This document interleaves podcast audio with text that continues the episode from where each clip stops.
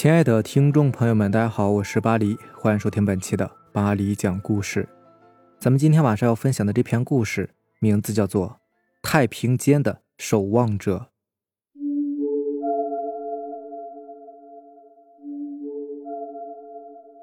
对我来说，学医是一个错误，学外科尤其是一个错误。我不喜欢手术台，因为那是一个太接近死神的地方，在那里，我总会目睹。许多细菌和癌细胞在人的躯体里欢快奔走，手术刀的光亮一闪而过，伤口像鲜花，刹那间怒放。而那时，死神的阴影始终在无影灯后若即若离。死神像蛇一样阴冷地笑着，盘旋在手术的整个漫长过程之中，细细玩味着病人的苦痛。至于手术室，那些麻木的医生的眼神，那些压抑的沉重喘息，那些冷酷的银色器具，那些刀器碰撞的冰冷的声音，甚至那些从割开的血管里勃勃流出的红色液体，这一切的一切都令我无法忍受。而手术室外，那些病人家属晦涩的面容，总会夹杂着福尔马林腐朽潮湿的气味，弥漫在医院悠长阴郁的走廊里。令我不寒而栗。于是，分配到医院的那一年，我坚定地放弃了前途光明的外科医生职业，主动要求在医院当一个太平间的看守人。太平间里虽然也有死亡的阴影，但那都是死神已经光顾过的尸体。死神早已经离开了，那些死者，他们只带走他们的精神。没有精神的世界总是特别的宁静，可以让我的心。也宁静起来。一般说来呢，我的工作是相当轻松的。我为那些死去的肉体做一些简单的清理，整理一下仪容。除此之外，我还要打扫太平间。不过其实也没有什么好打扫的，那里其实很干净的。这个太平间除了我，还有一个老看守人，大家喊他老孙头。老孙头虽然年近六十了，但据说在朝鲜战争中当过军医。身材异常高大，十分壮实，普通的两三个小伙子一起上都未必是他的对手。老孙头的任务主要是晚上守夜，他没有老婆，似乎也没有后代，反正我从来没有见过有什么亲戚来找过他。平时呢，他十分沉默寡言，唯有在喝了酒之后才多一些言语，絮絮叨叨的诉说。一个月后，我和老孙头逐渐熟悉起来。在心底里，我一直隐隐约约的对他有几分同情，毕竟他是一个孤老头子呀。所以拿到我的第一个月工资，我便买了一瓶二锅头和一斤猪头肉，又称了一点花生毛豆，请老孙头喝酒。人常道，酒后吐真言，三杯烈酒入肠，老孙头便絮絮叨叨的对我讲开了他的伤心事儿。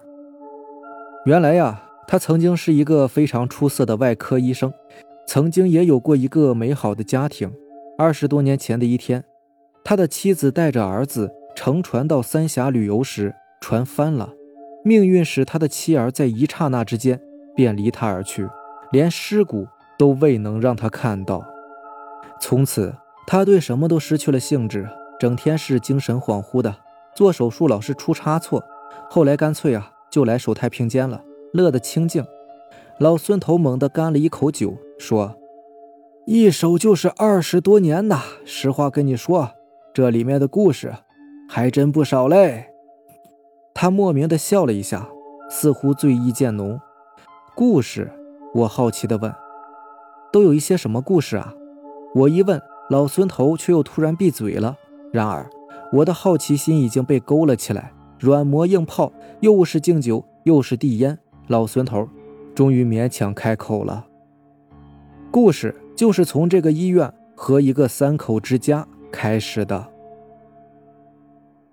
二十多年前，这个医院里有一个外科医生，姓什么就没有必要说了，反正也就是一个故事，不知是真是假，干脆就简单一点，叫他外科医生吧。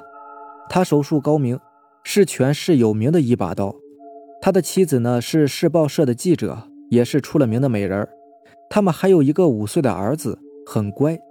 他们的日子素来平静而祥和。直到有一个夜晚，一切突然有了一些说不清的变化。那天夜里，外科医生拖着沉重的步子，很晚很晚才从手术室回来。他满面憔悴，似乎是生了一场大病，又像是刚刚经历了一个巨大的变故。怎么了？他妻子拿着热毛巾过来，体贴地问：“又有一大堆病人吗？”然而，外科医生似乎累得连说话的力气都没有了。他嘴唇颤动了一下，说：“是啊。”可把我给累坏了，似乎是自我表现解嘲。他缓缓摇了摇头，说道：“我真怀疑当初选择当外科医生，到底是不是昏了头？老是不能在家陪你，只要有手术，家里天大的事儿也顾不上。哎，真想找颗后悔药吃啊！”我知道，我知道你很辛苦。他妻子总是这么贤惠，他像安抚着一个孩子那样。柔声地说：“可是你救过那么多人，他们都那么感激你。好了，别想太多了，我去把饭菜给你热一下吧。”“不用了，我一点胃口都没有。”“哦，不，我刚刚顺路在街上吃过了，现在我只想睡觉。”外科医生说道。第二天，外科医生的妻子来到报社，听同事说起最新的本市新闻，不禁大吃一惊。原来。昨晚市里的一个大人物手术失败，死在了手术台上。主刀的医生正是她的丈夫。没事的，谁能保证每次手术都成功啊？这种意外每个医院都多的是的。何况啊，那些当官的死几个也好，给别人让出位子来，加快人事流动嘛。同事们打趣着，这么安慰着她。没有人怪你丈夫的，你也别当一回事啊。但是。她心里却莫名其妙的感到一种隐隐的不安，因为以前她的丈夫在家里什么样的事情都会告诉她的，但是这一次他却什么也没有说。不过，也可能是因为这回他太沮丧了吧，毕竟这是他主刀以来第一个死在他的手术台上的病人。于是他也没有太往心里去。可是自从那一天起，怪事儿。就接二连三的来了。说到这里，仿佛是突然想起了什么，老孙头猛地停了下来。哎，都是一些陈年老账了，有什么说头啊？他叹了一口气，任我怎么问个不休，也不再讲下去了。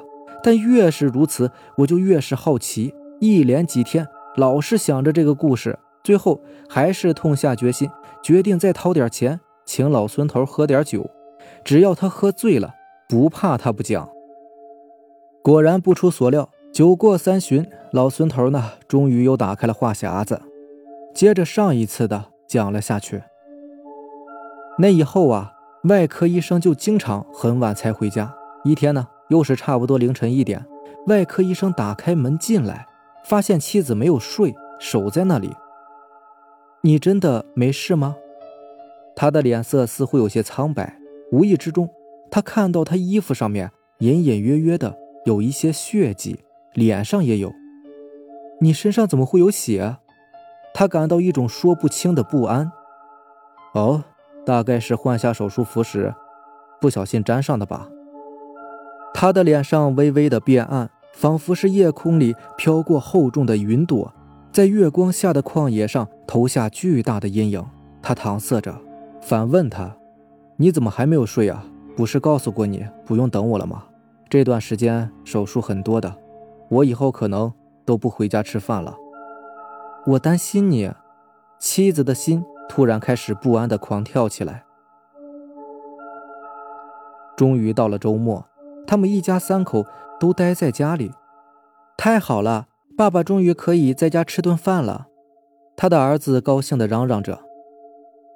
我为你卤了你最爱吃的猪耳朵。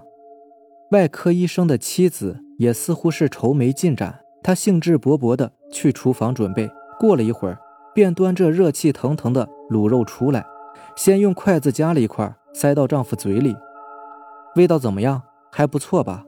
他温柔地看着他，然而他却皱起了眉头，说道：“嗯，我不想扫你的兴，可是你的水平的确……”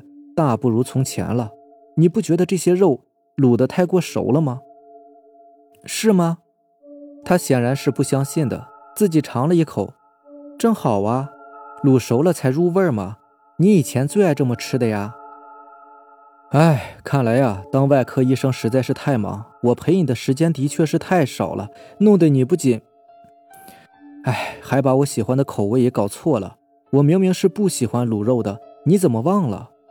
他的声音突然变得冰冷起来。我不仅什么？你把话说清楚。他的妻子声音颤栗起来，他像是很生气。在那一瞬间，他俩的目光突然碰撞，又迅速惊慌失措的避开。外科医生心里突然隐隐约约涌起一阵痛楚，如同是一滴墨汁掉在雪白的宣纸上，慢慢的扩散。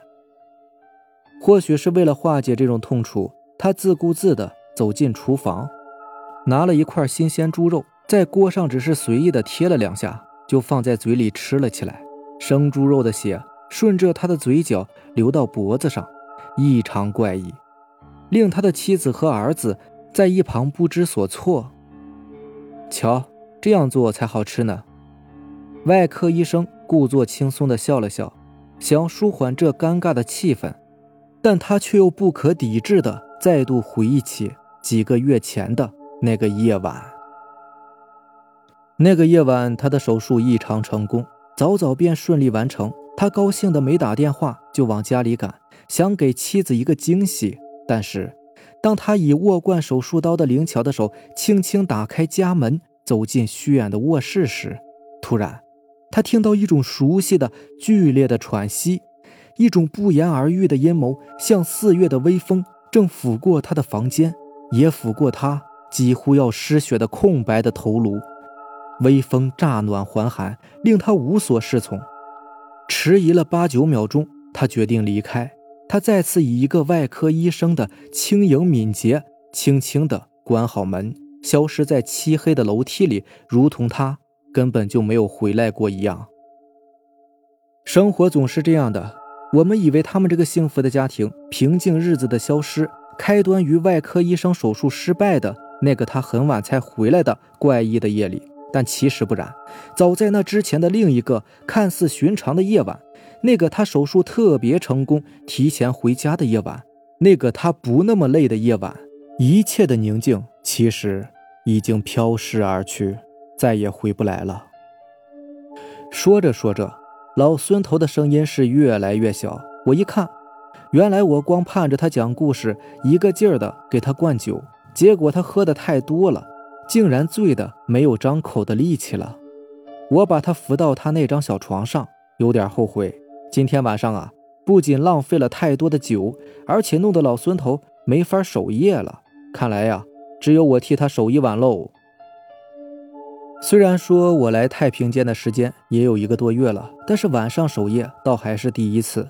我有一些紧张，但是也有一些兴奋。我先是绕着太平间四处转了转，我突然发现，白天里的医院和夜晚的医院是不大一样的。苔藓和地衣在没有阳光的冰冷的地带疯狂滋长，医院潮湿的水房散发着霉味儿，洗手池上铺着的瓷砖早已经是全部发黄。一切显得没有生命的迹象，每一块地方都残留着死亡的痕迹，而这些我在白天时却都丝毫未曾察觉。转了几圈，越来越头昏眼花。我刚才陪着老孙头也喝了不少酒，现在酒力发作，也有一些浑身无力了。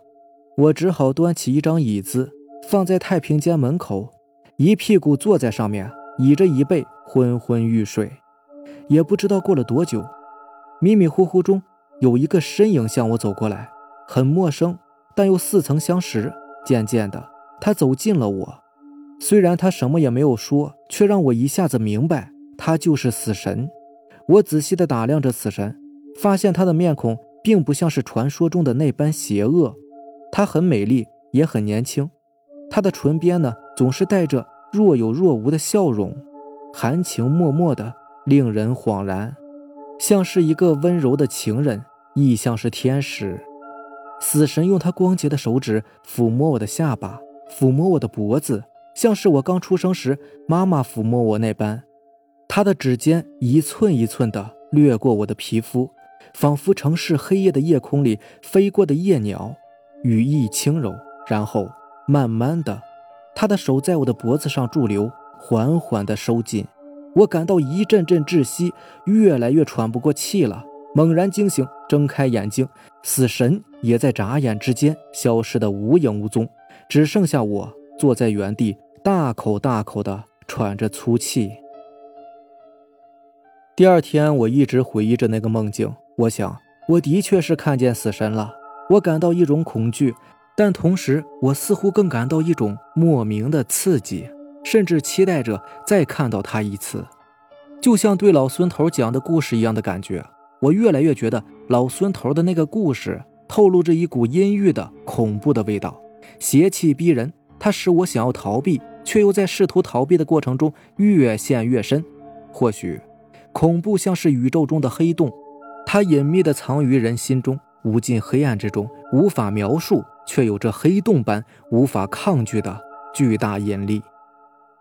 所以，虽然我已经有些不太想继续听老孙头的故事了，但是没过几天，却忍不住又买了一瓶酒套老孙头的话。酒喝半醉，老孙头终于又接着讲了下去。过了几天呢？外科医生的行为更加奇怪了，不仅是每天几乎凌晨才到家，而且每次回来身上总是沾着许多鲜血，甚至他后来干脆就根本不吃熟食了。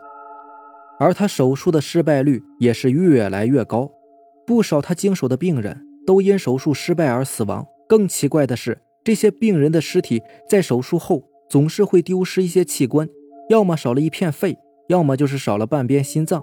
只不过。开始一直没有人注意，是啊，谁会专门凑过去看死者少了什么内脏呢？